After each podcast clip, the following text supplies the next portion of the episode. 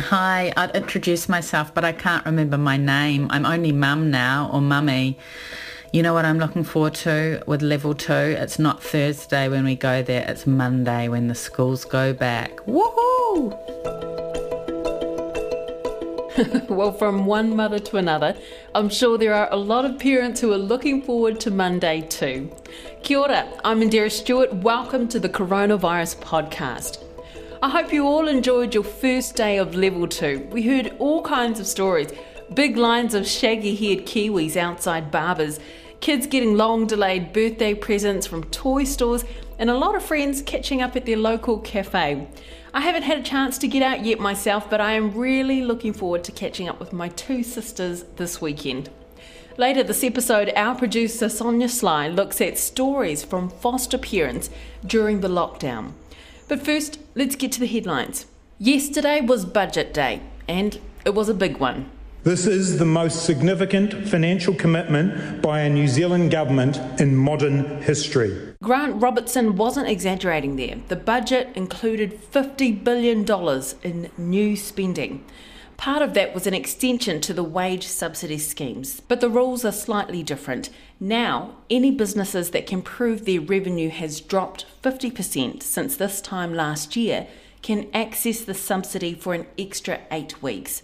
It's expected to cost up to $3.2 billion, but Grant Robertson won't rule out even more money going toward the scheme. Look, I think you've seen all the way through this that we've been really flexible about the kind of contributions we'll make. You know, when we first started the wage subsidy scheme, it had a cap. We removed that cap. We've changed conditions as we've gone. Even with this scheme, we brought in startups who weren't eligible for the original scheme. So we continue to adapt and develop, um, but we think this is a really important extension to help businesses who actually, and many of whom in the targeted sectors, are not even able to trade at this point. The other big ticket items were $5 billion on the construction of social housing, an extra 3 billion for infrastructure projects, 1.6 billion towards trade training, a $1.1 billion environmental jobs package, plus billions more in spending to boost health and education. But even with all that cash accounted for, there's still $20 billion in the budget which has yet to be allocated. Prime Minister Jacinda Ardern says further spending will be announced as the government continues to respond to COVID 19. We know this is not the end of what we need to do.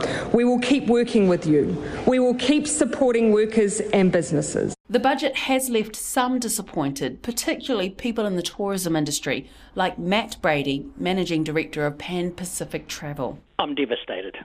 Absolutely devastated. Underwhelmed. Um, we were very clear to say that if we were to see the recovery, long term recovery of tourism, we needed certainty. And we were looking at saying if you extend the wage subsidy to cover uh, the core staff, the key staff, for the duration of the closure, we would have probably applauded that. We'd be given an eight week extension. But the Tourism Minister Kelvin Davis points out the sector has already seen benefits from the wage subsidy and business loan schemes. He says the budget also includes $400 million to promote domestic tourism and help businesses transition to target more New Zealand and Australian customers.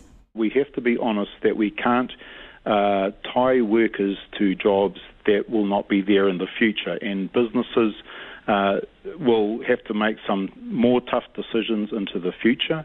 Uh, but what we're doing is offering advice and guidance to those who believe that they can manage uh, for a while this. Uh, we won't have the same tourism industry that we had previously, but we will have the bones of it and we'll come out stronger on the other side.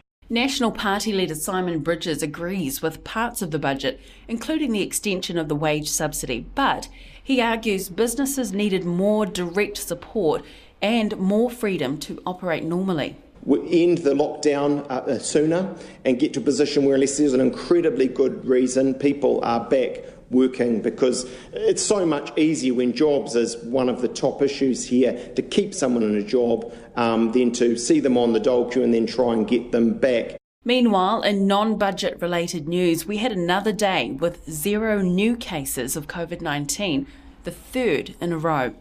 And in overseas news, the head of the World Health Organization's Health Emergencies Program, Mike Ryan, has warned COVID 19 may never go away.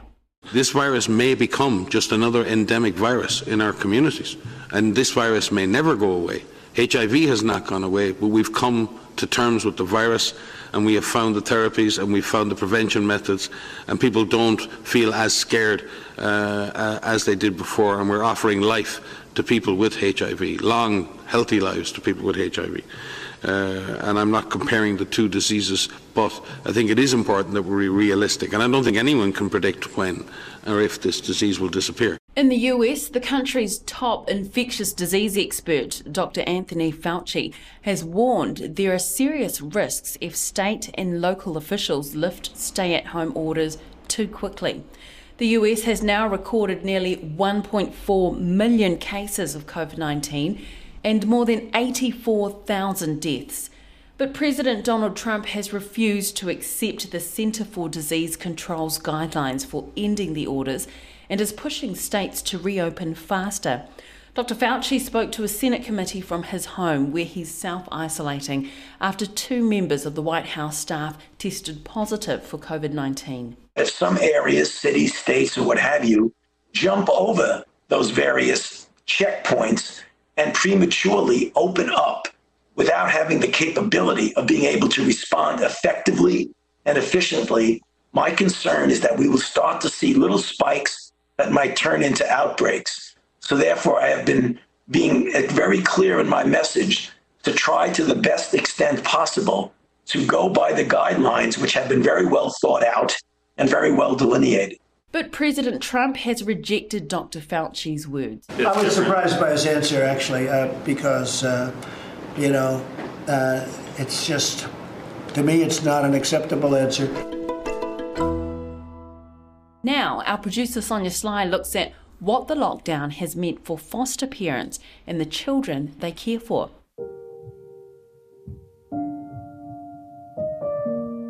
In the dark, Three children, aged between three and seven, huddle together in a corner of a sparse room. Light peeks out between a split in the raggedy curtain, joined together by two clothes pegs. These children don't have beds of their own, but sleep on sheets of cardboard in a run-down flat, with one scratchy blanket to cover the three of them. Their mum and dad are arguing in the lounge. A door slams. The three-year-old shuffles along the floor with a full nappy. Their bellies are hungry. A mouse runs across the floor, picking the crumbs of last night's dinner. Half a packet of biscuits that had to last a day.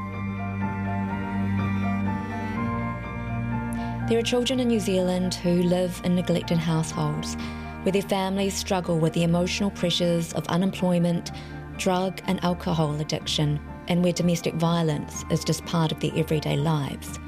But for children who've been lucky enough to be placed in foster care, what do their lives look like now and into the future?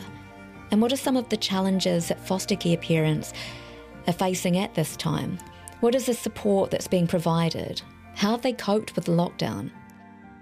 We've been really fortunate in the organisation that we work in within Barnardos that they've been really forward thinking and that was also helpful that we got some information prior to going into lockdown about what we would need. And Fiona Howie is a foster care manager for Barnardos, an agency that acts as an intermediary between foster families and Oranga Tamariki. Something that we've changed that I feel that's been quite successful and something that we might continue on with is in relation to how we've managed whānau and sibling contact. Although we've always had caregivers that have supported the facilitation of contact, usually this has been led by the ministry. But because of the current situation, our caregivers have been doing this via Zoom and Skype and over the phone, sharing pictures with whānau of the children that they're caring for. In relation to this pandemic, we've had some amazing emails and people putting themselves forward to say that they'd maybe considered it at one point. So we've seen a lot of that in the last few weeks, which has been really um, touching.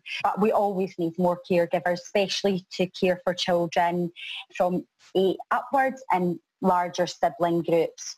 So we are always looking for foster carers who are willing to be part of our Barnardos family. At Barnardos we've got a really, really robust assessment and training programme, and I think that really sets placements up to succeed.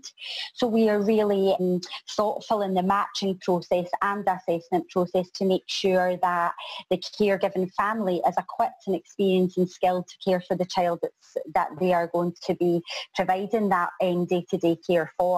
Because we do have a therapeutic model based on trauma-informed care, our caregivers are equipped to manage those challenges by the time they are approved and have a child on placement. It takes someone with a pretty massive heart to give their time to providing care for a child or children whose lives need to be rebuilt again. They're aged four, five, five, six, and seven. Well, this is Sarah and she's one of those people. Four are in a sibling group and one is on his own. Her family includes her husband, five foster children, all under the age of seven, and four biological children aged between 9 and 15 years old. In the first um, week or so, the children um, worried about um, dying or their family would be dying from COVID and what it was. So that was very, very uh, difficult to do when children are very young. Uh, we've been doing quite a lot of um, sort of sleepovers around the house, in the sitting room, on the deck, in the garage and all sorts of places so that we're all together a bit more. Definitely extra family cuddle time. So lots and lots of cuddles, lots of time. Now, as you can imagine, the demands are pretty massive. But Sarah says everyone pitches in. We're a tight crew and the older ones, they help out. They're involved in all the care of the children, even down to um, changing uh, the nappies of one child who's incontinent, who has high needs. Uh, we've got this thing that no one sits down until we all sit down. So after supper, everyone clears up and we have uh, a song playing and the race is to finish all the clearing up be- uh, before the song finishes. Now, of course, lockdown has been a destabilising time for all of us, let alone for children who've come from backgrounds of trauma. Sarah says that over this time of uncertainty, some of those underlying fears have come to the surface. Yes, absolutely. And talking about their past memories of those um, times which led to them being needed to be uh, removed from those places for their own safety. We have a rule in the house about shouting, and that's a big thing when the children have talked with their social workers about what's good about this house is that we don't shout and we don't have aggression. So um, it's uh, we have uh, three house rules, and they are smile and be grateful, be kind, and we bad tone of voice, you know, speaking badly and how that uh, makes someone feel and that fear is something we talk about as a family. We wrote down on a big piece of paper and all the children were included right down to the four-year-old of what does a good family look like that we don't shout and we don't argue and we all feel safe. And that's, I think, the absolute basic is what these lovely, lovely children who are in care for most of the time really good reasons that they're in care. They just want to be safe. I mean, one thing that you mentioned over the phone as well is that you know, for these children that have that have come into your care, that it's really important that there is that structure and that the house is tidy and that there's uh, that it is in a sense like highly organised because it provides that extra sense of security, and that's something I never would have expected to hear actually. And that's a big thing for the children, and something which we noticed is what food is in the cupboard, what's for supper, what's for lunch, especially in the early days of um, will you be able to provide for me? Mess is stressful for anyone, but I think when you've been through something like that, especially where perhaps that wasn't something which the parents were able to keep on top of at times, it's really important to have a clean space, especially your bedrooms, are nice and uh, welcoming and tidy. And you've got clean bedding, which always is a comfort. A hot water bottle if it's cold. The washing is done and folded and put away, and just it's clean that's a very big thing for children who've been in care. And I think a lot of people have this, you know, uh, children who haven't been in care perhaps would don't even think about it, about having food on the table or being safe and not hearing shouting and not having um, vermin or having, you know, rubbish on the ground. So it really is just that basic um, safe, warm home where someone will um, be there if I'm sad or they'll, you know, cuddle me when I need to and I'll get a hot meal and I'll be put to bed and tucked in. Um, that sort of thing is absolutely crucial. What I'd like to see more of is that focus that the child is in the centre. The foster carers, Oranga Tamariki, all the other agencies, MOH and everyone involved are all around the child and it feels like an equal situation where we're all uh, working together, focused on this child. And a second thing is to speed things up a bit.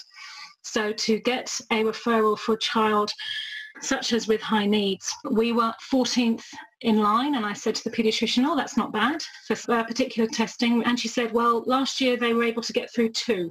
So you're looking at five years.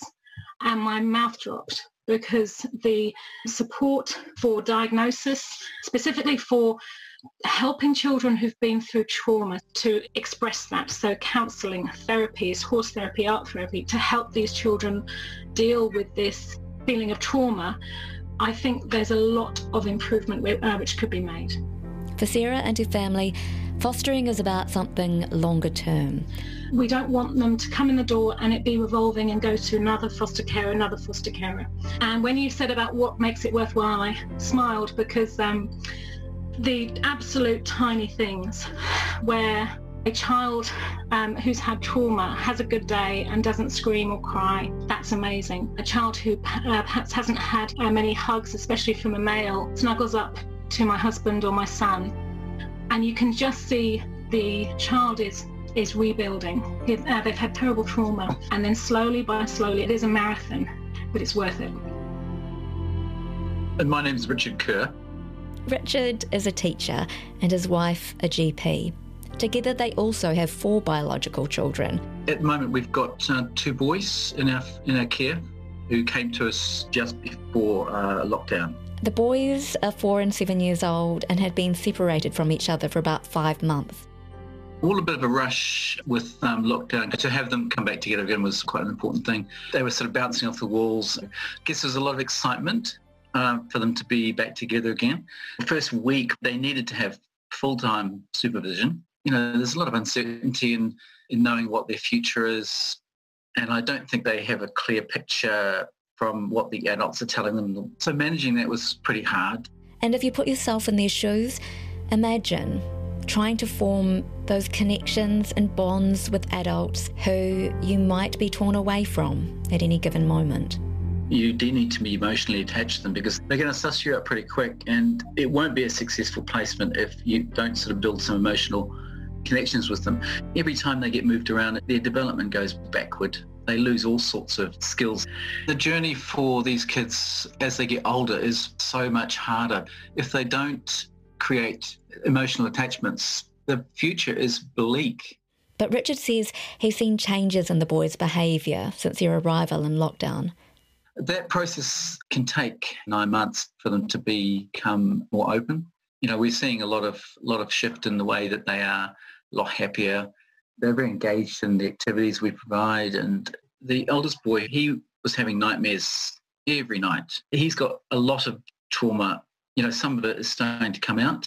What we're noticing is that his bad dreams, while they haven't altogether stopped, they are much, much um, less than they were before. Now, unfortunately, in New Zealand, with the rise of unemployment and spikes in domestic and child abuse, it's highly likely that there will be a greater need for more foster families to take on children whose lives are in desperate need of repair.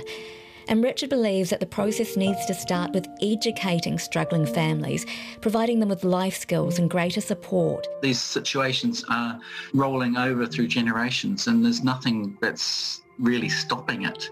How do you fix a family that's broken? How do you provide that support for them? Oranga Tamariki really are dealing with the broken kids. You know, it's, it's the ambulance at the bottom of the cliffs at Tanari, isn't it?